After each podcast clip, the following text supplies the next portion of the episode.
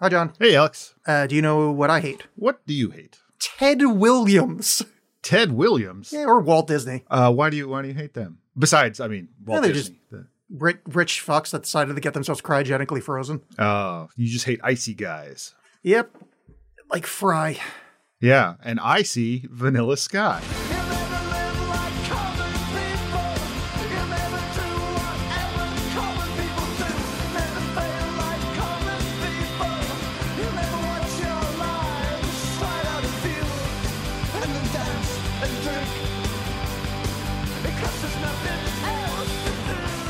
I I had been in a funk for a few days, and the incandescent rage I felt at this movie just propelled me right out of it. It was like a cold shower. Oh, that's good. Wonderful, bracing. Um, I hate this fucking thing. I remember not liking it when I saw it in 2001 or you know when it came out. Whew, it's so much worse now. It is. Oh, Hmm. what a just a turd. And and I remembered watching. it, I'm like, oh yeah, I used to like Cameron Crowe. And then this happened. And then, yeah, I never really looked back. This is one of the ones that kind of like laid bare stuff I didn't like about him. I found that there was a couple spots where the the momentum of the movie stalled so badly that it was hard for me to keep watching. Yes. But like I would say that even someone like me who doesn't have editing experience with movies, I could edit a version of this, just trimming out a bunch of stuff. Not even adding anything, not not not moving anything around, trimming out like seven minutes. That would make this movie forty five percent better. Well, oddly enough, the original, the there, this, that movie exists. It's called Abre los Ojos, and it's the movie this was based on. It's only two hours Oh, okay, long, good. whereas this is two fifteen. And that, I that's about right. I didn't I didn't finish it. By the by the time of this recording, I, I didn't have the time to finish it. But what I did see, like they he uh Cameron Crowe added so much stuff in terms of like trying to make these characters more human in a lot of ways. Uh, I didn't get to the big turn, so I didn't see how he how he handled that. But um the characters in the in the first one are really like razor thin, but that kind of helps it a bit more because I think some of the sort of more humanizing things he does to some of the characters actually makes like I think it turns Tom Cruise into an actually a bigger asshole, and I think it makes Cameron Cameron Diaz more like pathetic and sad rather than just sort of this femme fatale force of evil. And I know he wanted to do that, but then by the end of the movie, I actually just care about Cameron Diaz and felt bad for her versus everybody else who I kind of hated. Uh, yes, I'm a little conf- well. We're, we're circling about. I can't. I can't jump ahead. This hypothetical other movie, which I'm going to watch, because I'm going to say, uh, like hesitantly, I love this movie, but it's objectively bad. Like it's the editing is is is terrible. Like they they did. I get they were going for the dreamy kind of thing, but like it doesn't land and it fucks the tone up really badly. I think there's a couple of spots with Tom Cruise that you just just literally little little snippy snips that he like humanize it, like makes him act like an actual person instead of some of the choices that are made. And I love the movie, but boy, it's it is it is tonally inconsistent. A phrase Watch- I like to say. Watch the original. Like I said, I can't speak 100% about it because I didn't get to the to the big twist, which will well the big turn that we'll we'll talk about. But I know it's largely the same. In fact, starring Penelope Cruz as well in the same role, uh, except she like acts and has character uh, in that one versus like it seems like in this one where she learned her lines phonetically. Uh, very not good in this movie, and I I I, I kind of like Penelope Cruz, but not not good in this. Uh, oh, I thought she was good in this. I think- thought I think Tom Cruise is woefully miscast. I think Cameron Crowe, uh, Yeah, Cam- Tom- Cameron Crowe is the wrong person for this entirely. Um, no, so I thought Penelope Cruz was good, uh, because it's seen through the eyes of Tom Cruise's character, and he's like, because she's not in the movie. Like the only thing we see of Penelope Cruz is the the night of their first date, and she's just like, oh, look at me, I've got a beautiful smile. She's Gal Gadot. We're just like. Man, you are boy, could you smile radiantly. And that's it. That's all. And then he spins this whole narrative in his head about how perfect it was and how, you know, they were going to fall in love forever, yada, yada. I kind of think the performance of her not having that, like her just kind of being there as this, like, uh, uh, anthropomorphic smile works for me. Yeah, I, I mean, and like I said, there's not like that much more character in in the original, but just like the, I think the chemistry between the two leads is a lot better in in the original. and I think Well, yeah, there's 'cause which we can we can get into that in the at the end, but like I have a real big issue with her appearance at the very end, but we can Oh, talk yeah. about whether right, well, so whether wait, or not that is that is his point of view or not. So Tom Cruise Mhm. is a, is a very charismatic man, but has zero charisma with other actors. I've never seen him pop with someone. He just Mhm.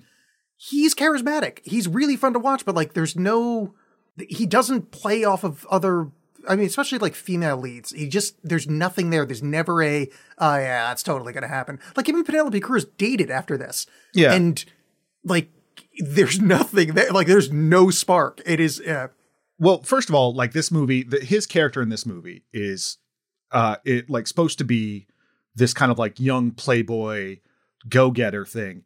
And first of all, he's 40 when this or about 40 when this movie made. This is a character that's supposed to be like in their 20s. The kind of like he's 33 in the movie. Oh, is he 33? Because it feels it he, he Yeah. feels like he should be younger than that with the kind of decisions he's making or whatever. They they spend a lot more time in this one with his like work stuff and the seven dwarves and all that, which was a complete waste of time. And I just never really understood, and it feels like it bogs the whole thing down. And because they try to be like they try to make it into like the game and add layers to it, which it didn't need. Uh, but he's also the kind of narcissist that Tom Cruise is is not the same kind of narcissist that this character is. They want this character to be like Bruce Wayne, basically, like the outward Christian Bale's outward Bruce Wayne. And Tom Cruise has the narcissism of like a I'm striving for number one kind of guy. Like I'm going to do this perfectly, and I'm right, and I'm good. He's got like Patrick Bateman vibes. Yeah, exactly. It's much more American Psycho than just like, hey, I'm just a drunk party boy. And I think that was a Yeah. huge mistake because it doesn't it doesn't fit some of the the the character choices that have to happen later and like the growth that apparently is supposed to happen. It doesn't like that the whole underlining of like what his personality is and and or lack thereof. It just doesn't mesh well with Tom Cruise, I think. Uh, on that note, I agree with what you're saying there. And this is one of the very just annoys me as as as an inveterate drinker. No fucking adults drink Jack and Coke.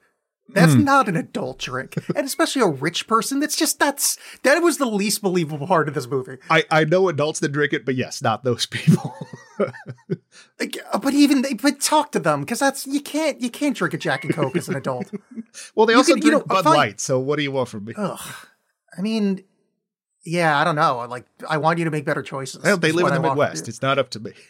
It's it's up to the Kansas Well, City you didn't tell me they live in the right. Midwest. No, no, no. That's I. They, there's of course there's a because Midwest they're allowance. real Americans. Oh no, I was just gonna say there's like seven people there, and you got to do something. I mean, fine, Oh, yeah, fucking yeah. Ha- have your have your. uh Oh, we we only, we call it uh pop pop and Daniels. which That's I my, was. that's my Minnesota accent.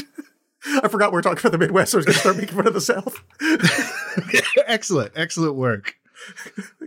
I would again. I, I said it once. I'll say it again. The only states that matter are New York, uh, Los Angeles, and, and England. Um, what what's funny is during that the the club scene, the bartender is uh W. Earl Brown, who uh, a lot of people may know That's from who that is. Yeah, Dan from From- from uh, Dan Deadwood. Dority from Deadwood. So I'm just imagining that that's Yeah. actually Dan Dority's like grandson or whatever, you know, great great grandson.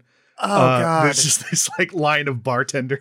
I couldn't. Oh, thank you. Yeah, that was bothering me because there's another thing about this movie, and I think it's you know Cameron Crowe. He's he's quite the uh, well-known guy, but this movie has a fuckload of famous people in it. It like, does. Not even just like the the main characters, like just every single person. There's like oh look, Johnny Galecki's walking through for some reason. Yeah, I do think like the, he had heat at this time because this was coming off of Almost Famous, which was a movie that I oh, is this the follow-up? Okay. yeah, which I is a movie that didn't really do it for me, and I largely chalked it up to being like I don't care about this era or this kind of music. I found some of the like Mm. schmaltzy stuff to be like with Penny Lane to be just ridiculous, but I haven't seen it in 20 I'm years. a big I don't schmaltz know. guy. Yeah. Um, but yeah, but like the Michael Shannon jump scare at the beginning, but like he's just he's just starting out. It, you know, he plays the cop Yes. in the, uh, but like he's just starting out. And then yeah, Tilda Swinton showing up. I know like she'd been around a little bit, but not you know she's not the Tilda Swinton we know now. But yeah, Yeah, a lot of crazy, lot of big names that just sort of pop in at different times, and some of which Uh, are just I like dumb cameos, like Steven Spielberg. Yeah, yeah, Steven Spielberg, which I I did find that uh amusing. Apparently, uh, Tommy Lee is in this as frozen vintage car man. Okay, The guy from tech support looks like if uh if ChatGPT was asked to uh, create Nick Cave. it's just it's it's like are you no? I mean, you're probably I, I bet you're the keyboardist in Nick Cave in the Bad Seeds or the birthday party. well, funnily enough, we just watched them together not that long ago. Edge of Tomorrow. He's in that as well. He's one of the guys that like figured out the going back in time business. Oh yeah, Yeah. he is. Noah Taylor. He doesn't look nearly uh, Nick Cave like in that one. Right, yeah. Speaking of which, oh, speaking of things that we covered on the show before, uh, New York-based movie with Tom Cruise wearing a freaky mask. Yeah, that's true. Yeah. Uh, I do remember at like there's the, this film opens and there's there was such a hullabaloo about this. I remember because this was this is also not long after.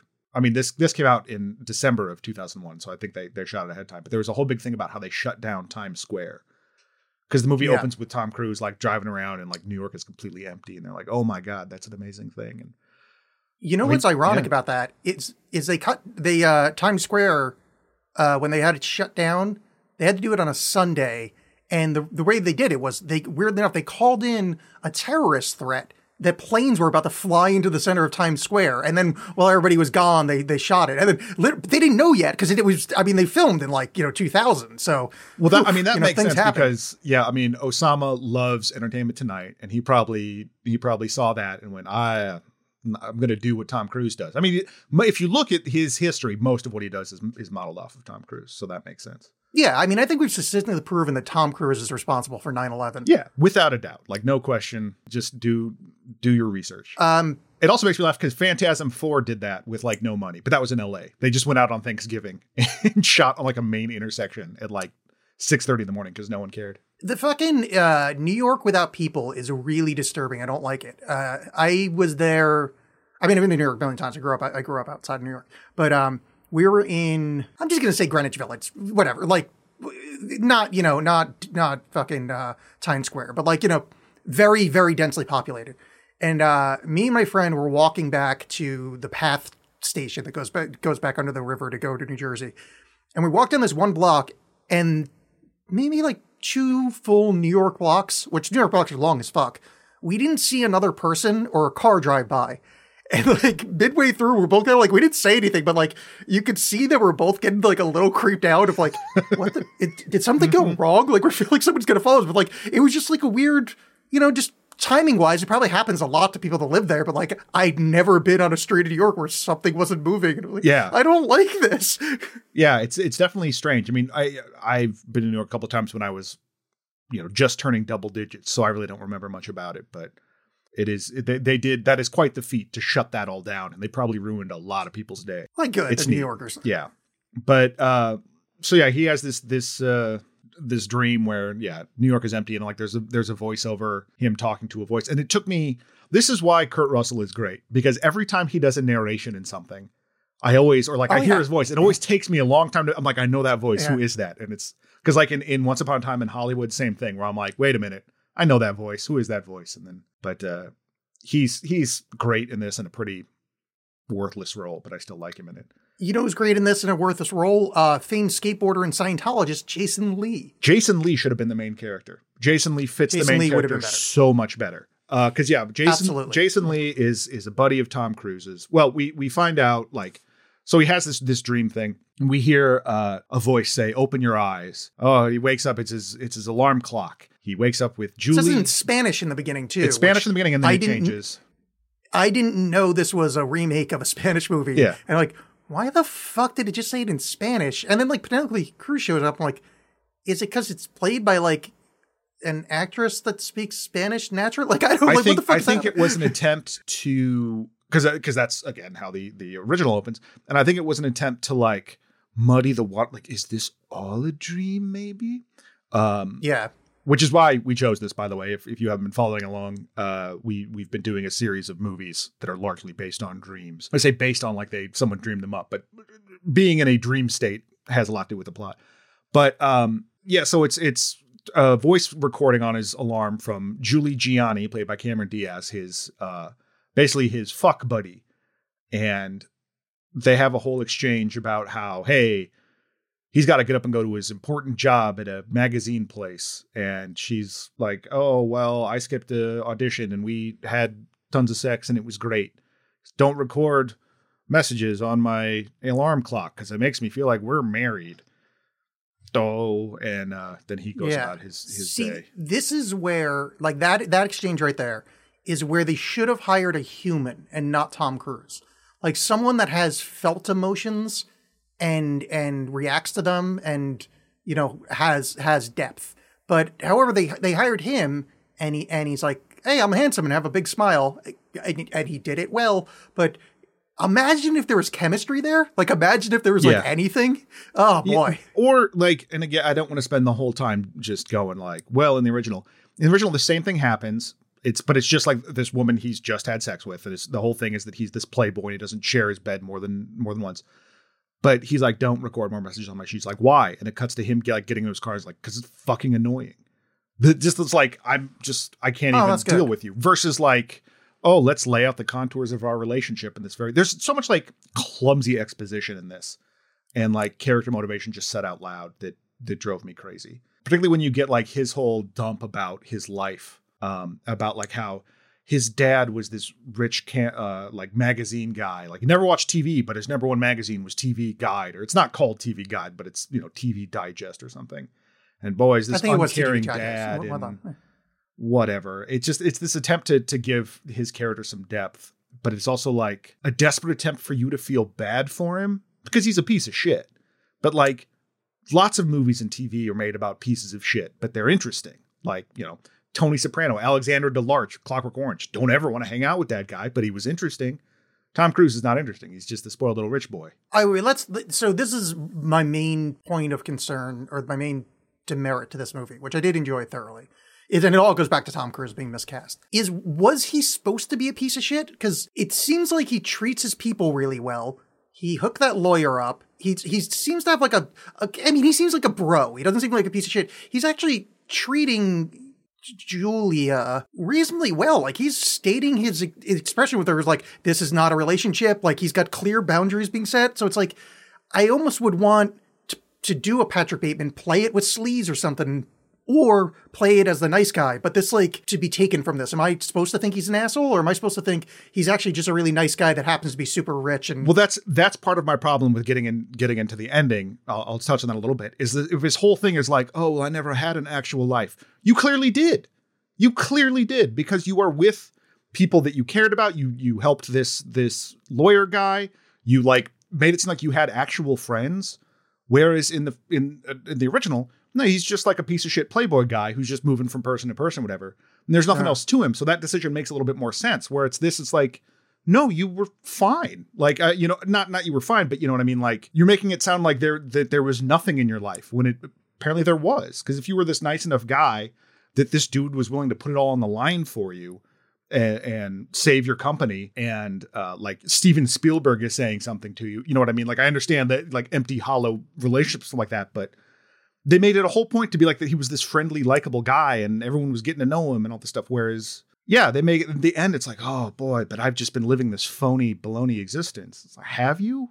It just it just hollows out that whole thing. And I and I don't necessarily need necessarily mean it to, that it that he needs to be this mustache twirly asshole or something, but it's it just I think that lessens that the the message is, is like yeah, life is is full of ups and downs, and it seems like he was ex- experiencing that before. So I don't know. I think I think that that that made that choice at the end kind of dumb, uh, yeah, and also the like, or at least his uh, reason for it kind of dumb. Yeah, I would say the reason for it because I, I like the end, but yeah, and again, it just goes back to Tom Cruise and and the character, but a lot of just Tom Cruise because I just I keep imagining somebody with depth, and it just Yeah. he doesn't have it here. But um, what he's what his big sin is in this movie is having consensual relations with a woman that he's got defined boundaries with, and then she drives him off a bridge. Like, there's no that's not comeuppance. That's not oh I was living like the, the, this this hedonistic horrific life it was well defined boundaries with a consenting adult. It's it. I, I, I don't know. It just it Where that just makes zero sense for like the character for the story. It's just this. It yeah. I I, I that Well, and the fact that that Jason Lee is is allegedly his his best friend, and even even makes a comment about how like you own me because you're paying for me to write this book. Like you're basically funding me to write this book, so I can't be mad at you about stuff, even though you're sleeping with Julie Gianni, who's my dream girl. And then later he steals uh, Sofia steals Penelope Cruz from him because he takes her. Jason Lee shows up with Penelope Cruz to his birthday party and he steals her away. And like this is apparently how he treats his best friend. And so by having by giving like Ju- uh, uh, Julie a little bit more of this depth, and then then rather just be this this this archetype, and and even have him explain that a bit more.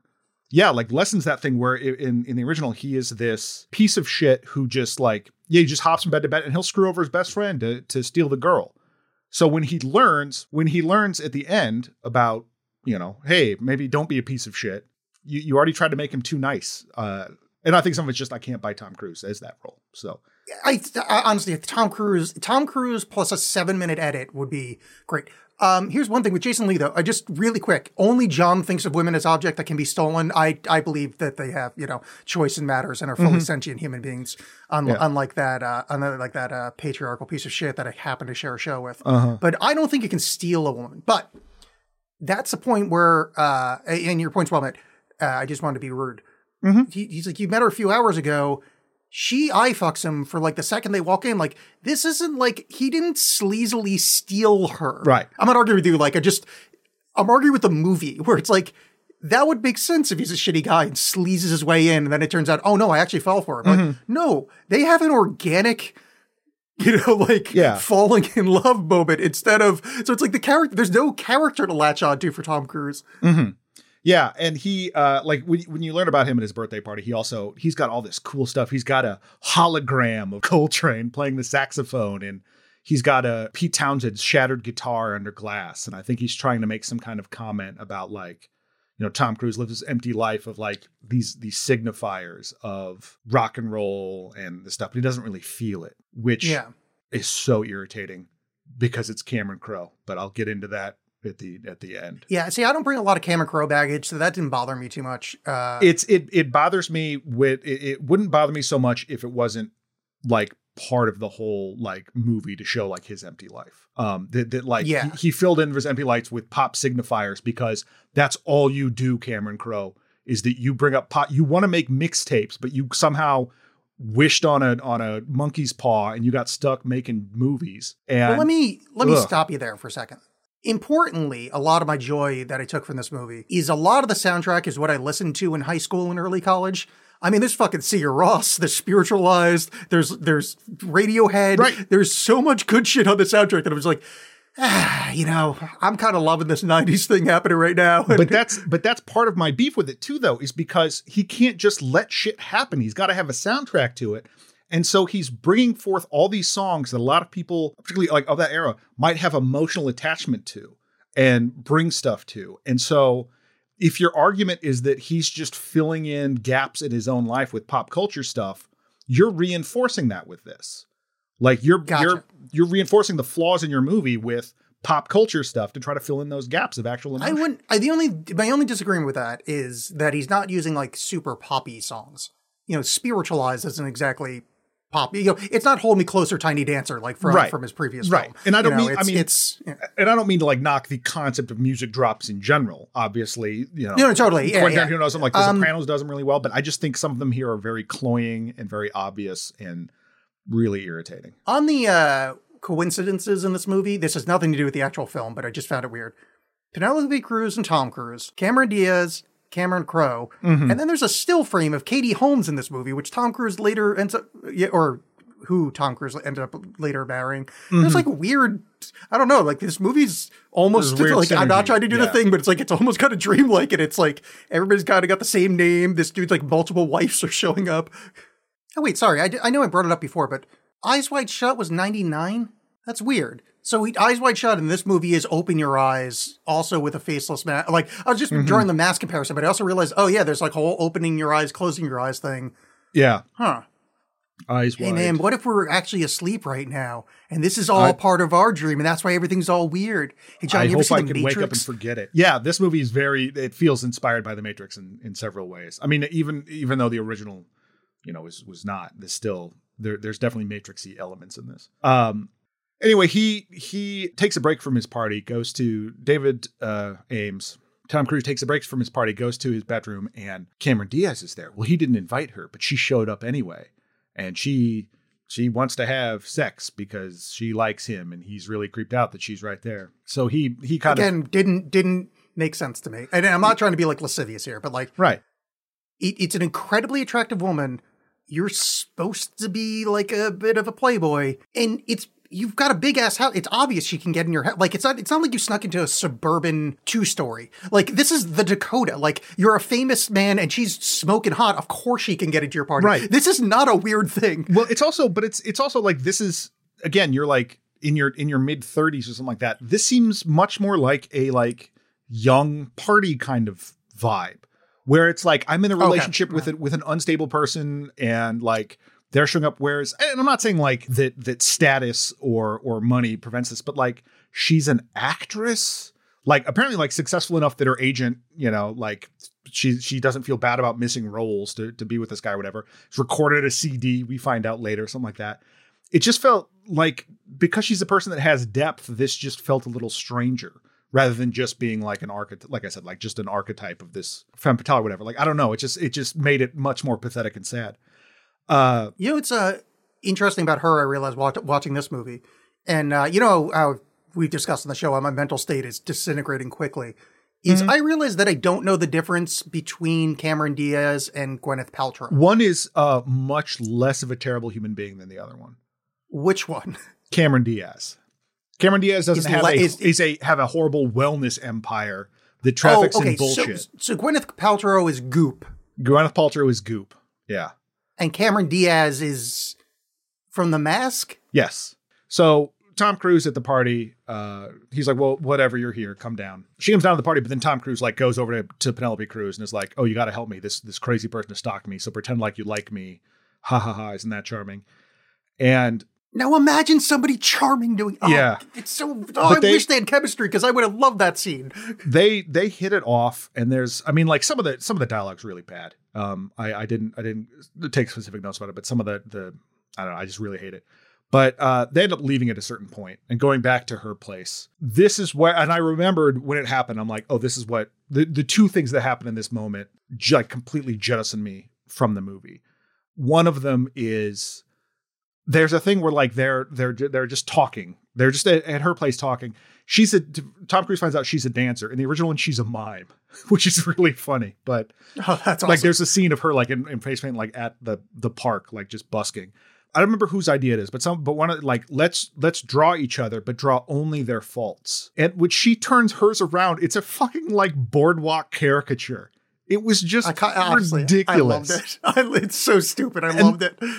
Like it's one thing to be like, oh my god, and then you're an artist as well because that's not commented upon. It's more just this like, oh, you've done this like character because then his is this very beautiful portrait. He didn't get much done, but it's all very detailed and pretty and oh my gosh. But yeah, it was just this ridiculous, yeah, boardwalk caricature of him with with giant teeth and holding a bunch of money because that's how she sees him. But then, um, I don't remember which which happens first, but there's a part where uh she's like, Do you want to listen to Jeff Buckley or some other obscure artist? He's like, Oh my God, both at once. And that I was not too far away from it at the time, but um, because this is 2001. So when I was in high school, I helped some friends uh in in their German class. They would have to make these like little videos of like little playlets involving to show their German skill. And we, I, I helped them out with one, and it was all really stupid. And there's a part where we're driving somewhere. We're all in the KMFDM at the time, and we're driving and we're listening to KMFDM, and they like hold up the CD so everyone can see that we know, like, hey, this is what we're listening to, and it's cool. So are you guys impressed yeah. by how cool we are? And that's just what it felt like. And I fuck you, Cameron Crowe. It's like in Moonrise Kingdom when Wesley, Wesley, Wes Anderson uh, like the, the little girl is like, oh, here's this obscure French artist that my aunt sent me. Let's listen to this. Oh, isn't this pretty cool? Oh, it's just like, it made me so mad. It's just this, this, you want me to think you're cool so bad. Yeah, I, I, I think you're carrying a lot of Cameron Crowe baggage there. Like it just, I mean, It they're sucks. just they're they're young arty people in New York, and she listens Yeah, to but the like thing is- but the someone, thing is, and it's not even like Jeff Buckley's all that obscure. I I mean, again, if you're from the Midwest, yes, he is. But it's it's it's just that. It's just like it could have been even like a level above that or whatever. Like it's it's not relatable. It's a way to let us know that Cameron Crowe is into music, you guys. And it just it really just stuck out like, I- so like, it, I- it doesn't he doesn't do it in this artful way that I that I wour argue that Tarantino does in the same way Yeah. where it like works in or feels more natural to characters. because this is already a guy that doesn't give a shit about stuff. And so all of a sudden we're like, oh no, he's actually really into this this deep music. Well, then what the fuck does that say about the music if this asshole likes it and has done nothing for his It's life? not. I, I mean, all right. Okay, couple things. One, a lot of this is you not liking Cameron Crowe. That scene, I thought the point was she listens to arty stuff, and that's why he says play them both at the same time, Right. Because he didn't know how to answer, and he doesn't know anything about hip young music. See, okay, that's a that's a fair read. I did not take it as that because like that because they Because they're, what, they're what already play both at presenting the same him time mean? because he's already presented like he's got a big Jules and Jim poster in his room. Do you know what Jules and Jim is? Your euphemism for your testicles? See, exactly. Like that is that's a a French New Wave movie that like yeah, if you know anything about film, that's not that obscure. But he did it to let you know, like, no, no, it's Jules and Jim, right? I know what's up. And so it's this, it's, it's, I, I don't hmm. want to use the word virtue, the term virtue signaling, but it's, it's that. It's this like, hey, I chose the movie, the stuff that I think is cool. So you guys know that I'm down. No, I, I, yeah, I get it. I just, I don't bring that, like, I, I don't, that doesn't bother me about Wes Anderson either, which I know that bothers other people, which is like, yeah, this is a cool song. I like it. I like that it's in this scene. There are ways to do it, but when it's presented like, hey, look what I'm showing you, then I don't like it. Yeah. Also, um, let's be here's something. There's a white elephant in the room that we need to discuss about this movie. Is uh, as as as the audience at home, I may have mentioned once or every episode that we've ever done that I'm an incredibly lonely man and desperately need a relationship. And the the ease at which this relationship happens, although most of it happens in cryogenic sleep, I'd I'd still take it. Um, that they just kind of meet and instantaneously fall in love, and she's like a bohemian weird art lady with like a beautiful smile. It's all I want in the world. To the point that yeah, I might be a little bit thrown because it's just just it's wish fulfillment uh-huh. that that because I I have. I have equal chemistry with Penelope Cruz as does Tom Cruise, and I feel like this wish fulfillment of it. But like, yeah, this is a movie that kind of goes directly to my like, oh, weird alternate like uh, liminal spaces, like the peripheral of reality and not knowing where you are. Also, beautiful people and being beautiful in Right. New York. It's kind of right down my street that it's a little hard. It's same as Wes Anderson, where it's just like, oh, like genius suffering people set in New York and Anjelica Huston's in it. Oh yeah, yeah, no, I'm gonna hate that movie. But so yeah, they they hit it off and they they they end up spending all night together, but like hanging out and talking. She falls asleep, like they're watching a, a TV program about cryogenically freezing a dog. And then he leaves, like, we're gonna hang out again. He leaves, and who pulls up? Skirt! It's Julie Gianni. She's been following him and like kind of confronts him about how, you know, you've been hanging out with uh this I, f- I forget what she she calls her a, a moth or a, a butterfly or something, whatever yeah, moth. Yeah, yeah, yeah, she's like get get you know come on let's let's let me take you somewhere let's let's go hang out tom cruise gets in the car with her and um she starts giving this big desperate speech about how you know do you our bodies made a promise to each other and like i swallowed your cum so we're meant to be together which is a very upsetting line Which no, no, no. But let's just let's just stop there for a 2nd Mhm. I How feel like that is that a bonding going to be- experience. yeah. Now, I'm just gonna say this right now. I swallow your cum, and you make me you you make me come four times. Four times, John. That means something. Mm-hmm. That I mean love this scene. It's she plays this batshit so perfect, and I don't even really like her as an actress all that much, but like she is so good right no here. i did i do i do like her and then so she ends up um in in a fit of jealousy like driving her car off of a bridge over another road like just crashes her car we learn that she she dies but david is alive but disfigured doctors are like like well we've done a bunch of surgeries to you but we can only make you look like this and this is just i don't blame anyone else for this other than like Tom Cruise in Hollywood, I guess. Because again, in the original, like his face is fucked up. He is unrecognizable. Tom Cruise looks like he has Bell's palsy and fell down. Yeah, no, we, Tom Cruise. Tom Cruise looks like he put on a little bit of weight and he's got a couple scars. Like, Yeah. yeah, he doesn't look as good, but man, he's totally like He's still fine. Tom Cruise. Like, and so it just feels like, Yeah, ah, yeah. well, we're not going to fuck up my face that much, right? Because people want to see Tommy Boy, right? Come on. Yeah, Um, exactly. So, but yeah, so his face is is messed up, and the doctors give him this prosthetic mask to wear, and he gets all depressed and sad because this has ruined his life, even though nothing else has changed.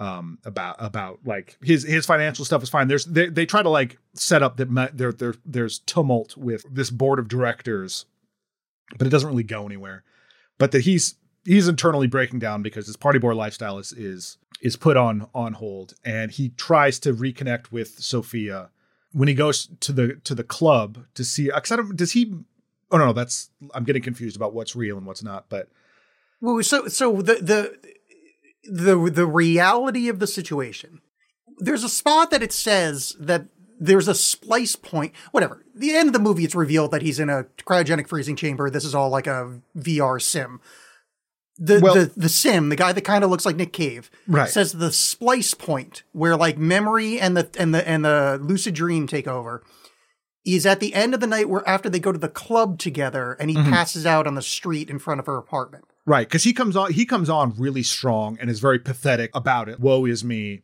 And she feels kind of uncomfortable because they only just hung out that one time. And yeah, they clicked, but like it's weird. You you're feeling this love that maybe is not exactly there. And then he's like, "What is it? You know, basically just because of my face and I'm worthless, whatever." He's had a lot to drink, and then yeah, he passes out on the street. And we found out later, yeah, this that's the splice point. But then he wakes up the next day, and Sofia is there. Oh, hey, it's gonna be okay, buddy. And let's get you a cup of coffee. And they get up and walk away. Doctors are like, hey, guess what? We found a way to fix your face he's like, oh, great. So his face is totally back to normal. But then he starts having like these weird flashbacks to his face being fucked up. He starts like seeing Cameron Diaz places.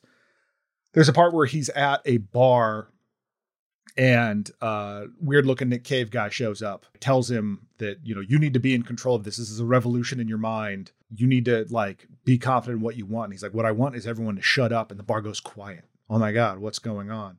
Then later he and he goes and has sex with Sofia with Penelope Cruz, and she turns into Cameron Diaz, and he freaks out and ends up uh, murdering her, suffocating her with a pillow. Yeah, I mean we're we're skipping a bunch, but yeah, that's um, the the thing that struck me this time, and I don't know how many I missed because I'm not a I'm not an expert music guy, mm-hmm. especially like the kind of iconography that that uh, that uh, Cameron Crowe knows. But I did pick up on that one part where I think it's when they wake up in the alley that it's that that old Tom uh, that old uh, Bob Dylan cover. Yeah, well, because yeah, they're walking like, by a bunch of old cars, and yeah, yeah, yeah. And I was like, oh shit, that's it, because I had that album in high school, and I'm like, oh, I wonder how many of those are hidden in here, because it seems like one of those movies that if you're like a like a music nerd mm-hmm. and like rewatching movies, there's probably all sorts of hidden Easter eggy shit. Yeah, uh, just uh, so many empty signifiers in there. It's great, but so we we found that yeah, that David is in jail, and there's been a lot of flashbacking and and and to this, but yeah, he's in jail talking to Kurt Russell. Uh, they're trying to get get some information from him, and, and eventually you find out, skipping ahead, that that this this cryogenic stuff they've been seeing on TV, that David went and did that. It's this stuff called life extension, and um, he's like David kind of remembers that's like, oh yeah, I did that. So he they, they give him temporary release, I guess. He and the and Kurt Russell and Michael. Oh wait, wait, sorry, wait. hold that hold that point they just one of the dumbest things in history happened that we I don't want to skip over because it's so small. But there's a plot point where uh, Kurt Russell's like, "Well, you're calling out Ellie in your sleep last night." Yeah. in my head, I'm just like, oh, great, fucking, you know, The Last of Us, you know, oh. totally fine. But the fact that it's L, but LE uh-huh. life extension, that that's a fucking plot point that in his dreams, yeah. in his dreams within the dream, he's calling yeah. out the, the female name Ellie. It's like, sorry, continue your point. I just, I needed to point out how dumb that was. But so, yeah, he, go, he goes to the life extension place with Kurt Russell, and apparently and Michael Shannon, who is apparently the only cop on the police force uh, because he joins well, them. it's an empty New York. Yeah, there's only. I guess cop. that's true. Yeah. I guess yeah. I, oh, it's probably the Phantom Zone. I just figured it oh, out. That makes way more sense. That's that's yeah. so Zod gets transferred to the Phantom Zone and exactly. gets a job as yeah. a cop. That makes sense for Zod. Actually, that makes a lot of sense. But uh, turns out that uh, uh, oh, Tilda Swinton works there. Actually, it's Alicia Witt as the receptionist, and then Tilda Swinton, which I thought was like this is a weird point. I'm probably gonna cut that, but like two red haired people, I thought was a was an odd choice. Like you're trying to say something. Well, here. all right. So let's let's it, get into Irish? Alex Land for a 2nd uh-huh. Who else do we know that died at 33 and was then re-raised up? Um, That's right, the big man. Oh, JC. Mm-hmm. Jean Claude Van Damme. That's right. No, but but Jesus Christ dies at 33. They they they hung a hat on him being dead at 33 Uh-huh. and they've got two red-haired kind of uh, seductresses in the office and they said did you sign a contract with these people did you sign a contract with these we're Uh-huh. just like yeah we get it they're supposed to be like the devil but uh, i think that's why there's the two red-haired people like i think it was supposed to be because as we all know uh, irish are evil Right. And yeah, and definitely this character is is just like Jesus. But and he finds out like they they show well, I mean, he's he's personalityless. He's hard to understand. Uh, died at 33. yeah, that's uh, part all of I a need. dumbass cult. uh, I think Jesus preached about Thetans. Uh, yes, he did. If you were listening between the words, it's the Thetans he's not talking about. But um, Yeah, the miracle the miracle of the seven loaves is actually an atom bomb blew up one of the loaves of bread, and individual chunks of bread are now in all of our souls. no. I was feeling yeasty. Uh, but yeah, Tilda Swinton like makes them watch this video about oh yeah, Ellie, it'll it'll do this this you can be cryogenically frozen and then it will um you'll be given a lucid dream as part of the experience. And and uh, a weirdo Nick Cave is in the the thing. And he remembers I think I think weirdo Nick Cave said this when they were talking in the um in the bar or something that basically like Tom Cruise escapes from everyone and starts yelling out tech support. And that guy shows up. And I was like, yeah, guess what? Um, you've you you died. Dude, you're getting Adele. You're getting, you're getting Adele. You died. It's 150 years later. This company has been bought by some. I like the little touch about how the company is owned by someone else now. We're no longer Life Extension. Oh yeah, yeah that was fun. this. Yeah.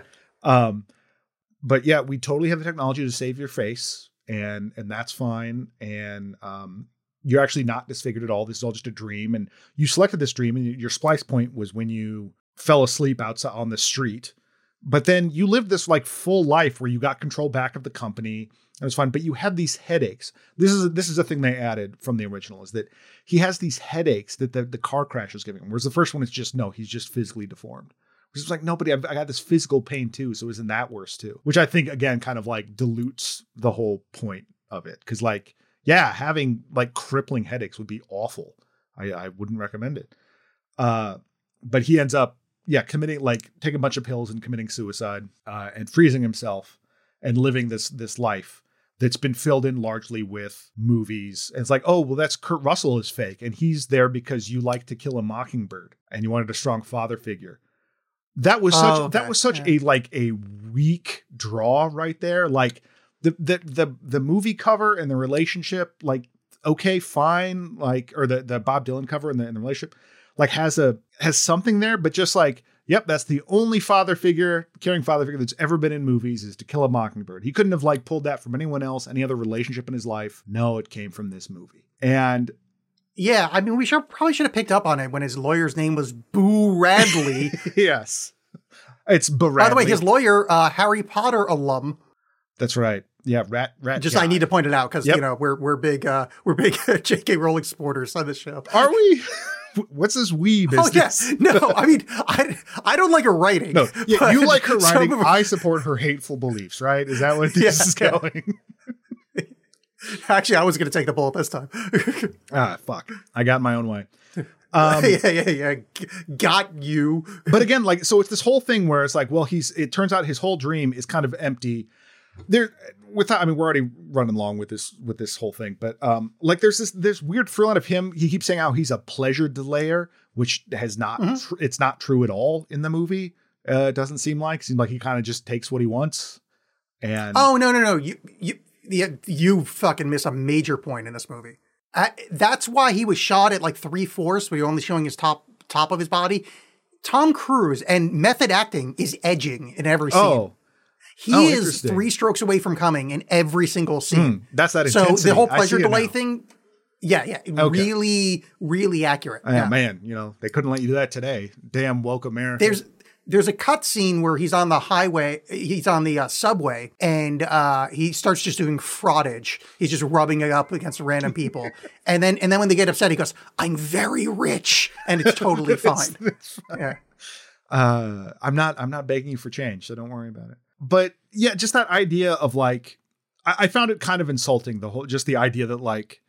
I, I feel like, may, maybe maybe my interpretation is wrong here, but I feel like the movie is saying like, yeah, you just filled in any human connection with pop culture stuff, And while I think that that is a valid criticism, because it's sort of the same thing of like, well, liking Disney movies is my personality. You know, like that that is a definitely a thing that happens. But I think Cameron Crowe is the 100% wrong person to deliver that Yeah. message. Um, and so it just it just felt galling that you like you are telling me this. It, it also like yeah, as I kind of referenced before, like I think is also like defeating of the idea of of sort of like art as this this um transformative thing in general because it's like well he's bad because he has you know Pete Townshend's guitar and glass and that's not really appreciating rock and roll but it's like well he's consumed all the same media that you have apparently because he's got Jules and Jim and all this the, the he knows the cool bands or whatever Okay. what does that say Yeah. about the transformative power of those things? It, it just I don't know. It just it's it's it presented a bunch of different um, contradictions. I felt that that it really ruins the power of what the scene is supposed to be because the whole thing is that he's supposed to be he he finds out that yeah his whole like relationship with Penelope Cruz before he decided to fake kill her or kill the imaginary her or whatever was like good and beautiful. She's long dead now because it's 150 years later and he's given the choice: do you continue on in this dream world or do you wake up and experience as Jason Lee has told him thr- throughout the movie, like the sour with the sweet. Because like you'll be back, but the world's changed and your finances may not last long. Uh, but he's like, ah, you know what? I'm gonna I'm gonna get rid of this dream world. Nuts to that. But one thing I and this is this is what I was referencing earlier. One thing I find really again very galling about it, and you could argue whether or not this is from his point of view, because when Weird Nick uh, Nick Cave is telling him about like what happened in his life, like because he doesn't remember. He they Yeah. they they pick him up Post uh, the splice point. post splice like no idea is that Jason Lee had a three day wake for him, basically a three day like remembrance, and you see a shot of Penelope Cruz like walking in, like looking like really sad and like very teary eyed, and like I can't fully come in. I'm just gonna look around a little bit and remember, and then walk away. But like I can never really experience happiness because we weren't together, which I thought was just kind of a cheat. So I'm going to tell you a small anecdote. I'm going to leave names out of this. I, uh, fi 17 years ago, Mhm. was at a bar and I was playing Jenga with this girl at the bar. And we got along so fucking well. It was like immediate, instantaneous thing. Um, and I ended up going home and not getting her number through 100% fault of my own. That's not the point of the story. The point of the story is that 17 years later, I still fucking think about that. So I totally get it. Like that one night where it's just like, ah, fuck me. Oh, what a. And to be fair, the connection wasn't nearly as strong as they were trying to make it out of this movie. But I totally, like, I'm picturing that. I'm like, yep, got that. Like, totally see the rest of my life. I keep thinking back of, uh, oh yeah, that guy that died in that car wreck like two days later. Fuck, he was cool. I do totally get that. But my thing is that that leaves out the middle scene where she's really creeped out by him and he's very upsetting. You didn't have that moment. You didn't like meet her again later and totally be a dick. and Well, I skipped over that part. Oh, okay. Yeah, See, I skipped. so- Yeah, it, it got it got real weird. and it, but it's also just I don't know. Cameron or, or uh, yeah, Cameron Crowe Robin has has a kind of a thing for uh manic pixie dream girls. In fact, his his I don't know if it was exactly his next movie, but Elizabethtown. He got just reamed for that because Kirsten Dunst's character in that movie is just a manic Yeah. manic pixie dream girl, and so it just feels like that again in this is that you've you've just. You, you you made it what could be like his point of view, and if you want to argue that that's him like imagining that happening, okay, but it doesn't seem like the right time for that to happen. It seems like a weird choice there. Uh, whatever. I just thought it was dumb. But yeah, he ends up jumping off a building because that's that's the choice he he made for himself. When he got frozen, like, well, if you ever want to wake up, you have to jump off a building because he has this fear of heights. Uh, does not matter. Like they made a big point of that uh, several times, and I really kind of felt empty. It's not like, oh, most people would just jump off a building, no problem. No, we needed to establish that he had a fear of heights, and his dad could never get over his fear of heights. Like that's a sentence that makes sense. He's a he's a magnate, like he's a magazine guy, not a not a fucking jet fighter pilot. Makes more sense for Maverick Let me- to have that issue. Let me uh let me just re reframe this this ending to make you understand why I love it. There's a movie about love that never happened, that could have Mhm. blossomed, that showed up uh w- w- uh, out of nowhere. It was just just a, like a like a lightning strike from the heavens. Love, and then you think about it forever. You go a little insane. Everything's really trippy. There's 90s music. And then at the end, you have permission to kill yourself. John, this is No, like I- fucking I- this I oh get it. boy, this is hitting me on every fucking point. but he doesn't. He goes back to life. That's what the killing No, but he jumps is. off a building. John, do you know how much I just want in this world? One excuse for me to jump off a building and someone go, "Hey, he made the right choice, bro. He did No, it. No I- one's gonna blame you." I get it, but like again, because because everyone there is fake and not real. Because I, I mean, it's 150 years later, so nowhere, no way is is weird Nick Cave. No one appreciates that choice. They just go, "Oh, fucking number 23 is woken up. Uh, let's go." Hmm. so you're saying I should kill myself now? Yeah, while people still care, absolutely. no, don't kill yourself now. Hey, you're recording this Skype, right? Okay, cool. So, John, all right. So check out check out this vein I have on my forearm. Okay. Uh-huh. Now remember, it's Hold down on, the street, minute, not wait a minute, across the road. Before before you do that, uh, let's get a screen cap of you making a weird face so we can put it on YouTube. And it was like, commit suicide. Yeah, do the, Just, do, like, the yeah, or do the face. Kevin McAllister like, Mr. oh, Yeah, you will not Mr. believe. Or- yeah. Uh, seriously, don't kill yourself. But uh, yeah, so it's like fine. Okay, so he's going to go back to the real world, uh, where doctors can fix his face and he'll look like Tom Cruise again. What a brave choice, man! What a really brave choice. I just well, I, d- I know. well, let's be fair. I'm being though. glib. I'm being glib, but like Yeah.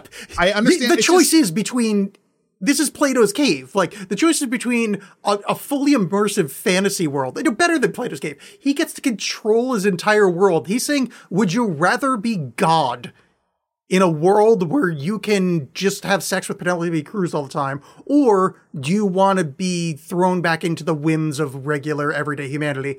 150 years out of time and you're running out of yeah. money. I mean, that's all he says is it won't last long. Doesn't say anything about. Yeah, I, I just feel like uh, that it, it. It just felt like that was kind of a, f- not a false choice, but like you or I having this choice versus this character is two very different things. Um, I think because this is this is a guy that's already like yes, he's known wealth and stuff all the all all his life and has just been caring about this. He was like a, a, a magazine magnate, and I know that doesn't necessarily like in 2001 magazines were much different and held sway in a way that they don't now. But I still feel like he's not going back to nothing. I know it's 150 years later, but like I feel like he's got more of a cushion than most of us, or at least that's the, no, the movie after presented inflation, it in thanks, way. Joe Biden. Yeah. But it's just like I, I understand that, that yes, he's not completely God, but I also just feel like he's not. He'll be he'll be fine. he's also what I get from this, and maybe just because it's Yeah, Tom no, I mean, Cruise, no, no, but I mean, th- the choice is still: do you continue in a world where you literally have godlike power and live in eternal beauty and love, or do you go back to what could be a shitty world? It's an interesting. I'm not saying they do it well, but it is. Yeah. It is an actually interesting choice. it, it is an interesting. They choice, should have it's like- hired someone with depth. To, to act that, and then you'd be like, "Oh, look at his face. He's like thinking about stuff." And we Yeah. didn't get that. it's an interesting choice that I think like the Truman Show handles better because like he doesn't Truman doesn't know anything outside of of his his bubble, but he's figured out that it's fake, and so he's moving beyond. So who knows what that could be? He walks in this black doorway that could be anything. But this is like ah, I'm like I'm rich and pretty, and I'm gonna go back to just being pretty. And uh, I know that Yeah. that's that's superficial, but it's just yeah, I didn't it didn't have No, the no, weight of those other Yeah. choices. But it's also because it feels like again like Tom Cruise being woefully miscast. It's like well, you're already like middle aged. yeah, I, there's there's not that like sense of like your whole life is ahead of you now, and oh now you can really experience it. I, I just don't really get upset when when movies like man I've I've done something here. It's not like you, you watch a a Hallmark Christmas movie something like that. You know what you're getting. Everyone involved knows what they're doing in terms of like the, the, the kind of movie they're making. But when you make something really shitty and then you're just like, but look at how smart and deep this is, I get so annoyed by that. And maybe this works for for other people. I mean, I saw a lot of in in reading about this or, or uh, researching this. There was a lot of things like this was a, a unappreciated masterpiece, or like this really like spoke to the American condition about believing in false narratives and we. I'm like, ah, that's a reach It- we, this- we this still do in the face of everything. We still yeah, do. no, no. I, I, I enjoyed this movie. I, I'd watch it again. Mm. I, again, bad editing, but like, uh, not a masterpiece. It's, it's so far from fucking masterpiece. I just had an idea though. You know, it'd be great if the Truman Show. You know, he walks out of it. That they did a Truman Show two, where it's like they they recast the main character. And it's like Truman Show versus Road Rules versus Real World Uh-huh. Challenge. Yeah. and like it's just it just literally just more and more bad reality TV shit. Yeah, like Naked gets- Island or whatever. Yeah, was it? Well, you're in the real world, but let us film you being a part of that. Like that's Yeah, really absolutely funny, the world yeah. we live in now. Man, that's depressing. I mean, it's, it's yeah, yeah, it was- Naked and Afraid versus Truman Show. yeah. I mean, it's a world that started like not long after the Truman Show came out, so I can't be like it's that different. But oof. Um, yeah, I just ah man, I fucking hate this movie a lot. Uh, it's it's really grating, and and some of it is, is and I didn't pick out specific lines, but I really hate the the dialogue in this a lot, and a lot of Cameron Crowe's writing. I really I don't like. You should check out the original, uh, Abres Los Ojos. I'm not saying it's a great movie, but just for for um Yeah. For contrast, it's it it felt already like as far as I got into it, it already felt like so much tighter. Because it was just like I, I uh, you know movies aren't necessarily just plot delivery systems, but it just the story just felt so much more cohesive. Because I feel like this this faffs about so much with like his magazine empire and this stuff that where it's it doesn't really it to me it doesn't do much to it. It tries to do this like I said, this tries to do this like oh it's like the game. Like what's what's real? Are they actually screwing with you or not? And that doesn't feel like the point. I know we, we we've in the the dream cycle that we've done that that's that's a reoccurring thing but it never really felt like which is a dream and what isn't it kind of just lays it all out at the end and that last little bit of kurt Yeah. russell being like oh maybe it's seven dwarfs just like what are you even talking about now like i know it's phony you know you know uh, me as the audience member so like why did you even bother with that Well, I think it was really great. Ingmar Bergman would agree. nice good work Thanks. Uh yeah, it's I mean you're right, but I really enjoy the movie. I like the sound cues. It's it just comes down to how much tolerance you have for Cameron Crowe. It's very Cameron Crowe-y. Yeah. It's poorly paced. Uh it's I mean it's at 7 minutes, but I mean it's probably a solid 15 minutes too long. Um maybe even 20. But I no, I really enjoyed it. I, I I think it's well worth watching. This actually made me nervous to go back and rewatch Say Anything and Singles, which are movies by him that I really, really like. In in a genre of films that I don't generally enjoy. But I really like like I remember really liking Say Anything and I remember really, really liking Singles. And I'm kind of like, oh man, am I gonna not like it now if I go back? I liked both those as well, but I haven't seen them in a very long Yeah, time. yeah, yeah, neither have I. But one of the things I read about this like was talking about how like this because this had a pretty like uh, uh negative reaction overall. Like there's some critics that really liked it. Roger Ebert really liked it, whatever. But like audiences weren't really that stoked. Right after this was Elizabethtown. And that they were basically saying that like this really like shook Cameron Crowe's career. It, he got in his own head because then like he made like let's make it we're buying a zoo, which was this pretty like who cares movie. It's on its face as a who cares movie, so it was a safe choice for him. But then he made Aloha, that movie, which I never saw, but it's it got a bunch of flack because he cast Emma Stone as an Asian woman. Oh, That was like 2018 or something like that. Like, yeah, it was it wasn't that long ago, but it was like ah. but so, so this was like his like that this this movie was so dumb it shook him so bad that he never made a good movie again. But I don't know if that's true or not, but uh this certainly sucked. I will agree with that. Hey, uh, speaking of things that don't suck, John, you uh, have any things that don't suck to tell the audience about? I do. I have. I've actually watched several things that don't suck. Recently stayed at a place up in Washington called the Southwester, which is a, a, a great place. I recommend it. But uh, they had a VHS library that you could just rent stuff from. Fuck And, yeah. Uh, you don't just use you just kind of borrow it. I watched Get Shorty, which I don't think I've seen since it came out, and that movie is still a lot of fun. Um, it's just very breezy. It's Barry Levinson. Uh, it's weird to watch. I mean, John Travolta has is kind of like it's weird to watch him now, just because his like public persona is pretty shit. But um, it's like oh, I can see why people people liked uh, liked him, and it's weird to watch Danny DeVito play not a disgusting troll, just like a guy, because that doesn't happen there very much anymore. But it's still a lot of fun. I don't remember what his part was in that. Yeah, but it's it's like I said, it's it's an Elmore Leonard. You know, it's based on an Elmore Leonard book, Yeah. and so it's it's very breezy and fun. And then I highly, highly, highly recommend One Cut of the Dead, which I, I don't want to get too much about it because the sort of like unfolding of it is, is what makes it great. But it's kind of about people making a zombie movie, and then a zombie outbreak happens. But there's more to it than that. It's a Japanese movie. It's like 90 minutes, but it is so much fun, and it's it's light, but it's also like it, it has kind of an emotional punch to it in certain places, but it's very funny, very good. Um, I, I, I highly recommend that. And then I, I guess for a third one with an asterisk is I, I just finished Copenhagen Cowboy on Netflix. And if you like post drive Nicolas Winding Refn, you might enjoy this. It's it's a lot of it's very slow, but it's colorful and pretty. And unlike Too Old to Die Young, it's it's way more fantastical and that kind of helps keep it interesting. It's not just tough guys solemnly nodding over synth music for an hour and a half each episode. So check that out. But there's a caveat on there because if you're familiar with any of his work, like Only God Forgives or Neon Demon, he has this particular style and pacing that it's not necessarily for everyone. But I got a huge kick out of Copenhagen Cowboy. So, John, I've been watching movies. Like, Oh, that's good. I know I'm the I'm the guy that every time people are like, "Hey, what do you got to recommend?" I go over TVs, which is stupid as a person that hosts a show about uh, movies. Yeah, it's fine. And I have none to report back, but I'm going to quickly say the movies I watched that I'd been meaning to get to for a while and sucked. So uh, I watched uh, The Maze Runner because it was on Amazon Prime, and uh, it was it was uh, somewhere between terrible and and eh. okay.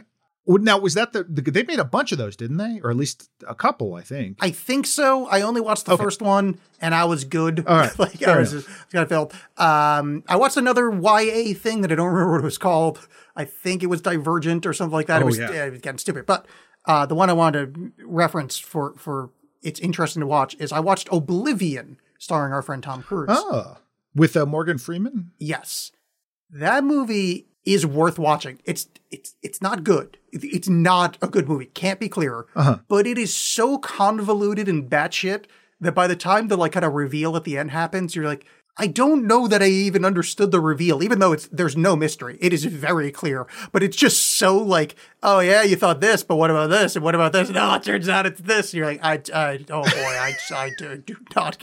Holy shit, this is bad. So watch that. But my actual recommendation, as everybody on the planet has heard already, but The Last of Us, the uh, HBO adaptation of the video game, uh, is terrific. I love the video game, and uh, I was worried going into it. Couldn't imagine uh, Pedro Pascal as uh, as Joel, and I was wrong. Like like thirty seconds into his Yeah. performance, like, yep, get what you're doing. I'm right there. Cool, good job, dude. Like, didn't see how you were going to do it, and now that I see it, can't imagine anybody else.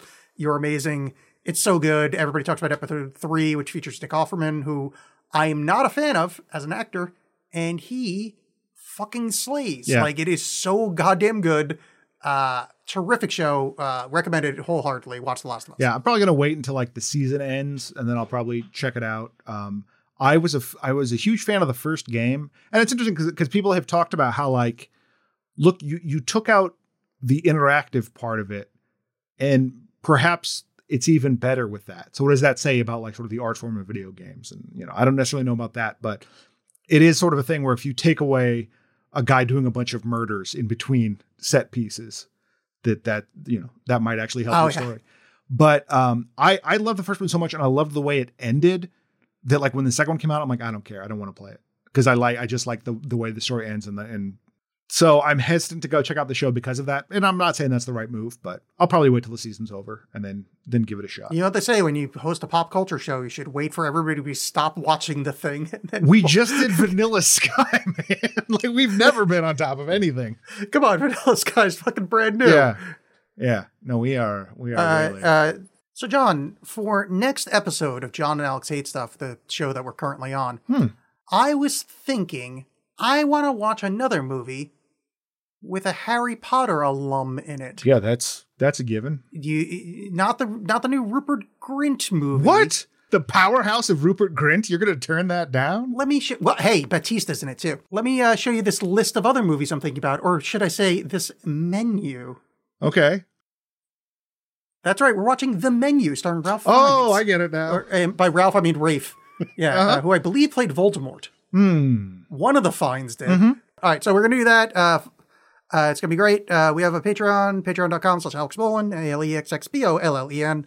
Uh, you should sign up for that because we got a bunch of uh, bespoke audio for you to listen to there. Yeah, and if Twitter is still functioning, um, we're at JawsPod on Twitter, and yes. uh, and you can listen to John's other show. This may hurt a bit. yes, and Alex's other show, Whiz Fuck yeah. Biz, on Exactly. where where podcasts Uh, are. Yes. Make sure to vote on whether Alex or Eric are going to win a hatchet throwing contest. Yeah, I I that poll's going to be way close. uh yeah i i voted for that i voted for it then i realized i was in our account the john alex hate stuff account so like oh whatever what Oh, i'll really? go back and i'll vote for you with with me well my my i've seen Oh, you th- I've, appreciate that. I've seen you throw a, a frisbee golf disc so i'm like you got some you got aim you got uh uh you know upper body strength more than i have But so- you know, Eric's got a big beard and he's like short and stout, so I feel like he could throw an axe. Like Gimli style. Right, but that's also he's hairier, so that's that's wind resistance. So that's gonna Yeah, it's that's drag, drag. yeah. and and uh, My dolphin, my dolphin like uh, uh, hemophile body. yep, yeah. He doesn't have alopecia. Alex just likes to stay smooth. yeah, I just like to shave. All right, we're done. All right, see you next time. Okay, bye bye.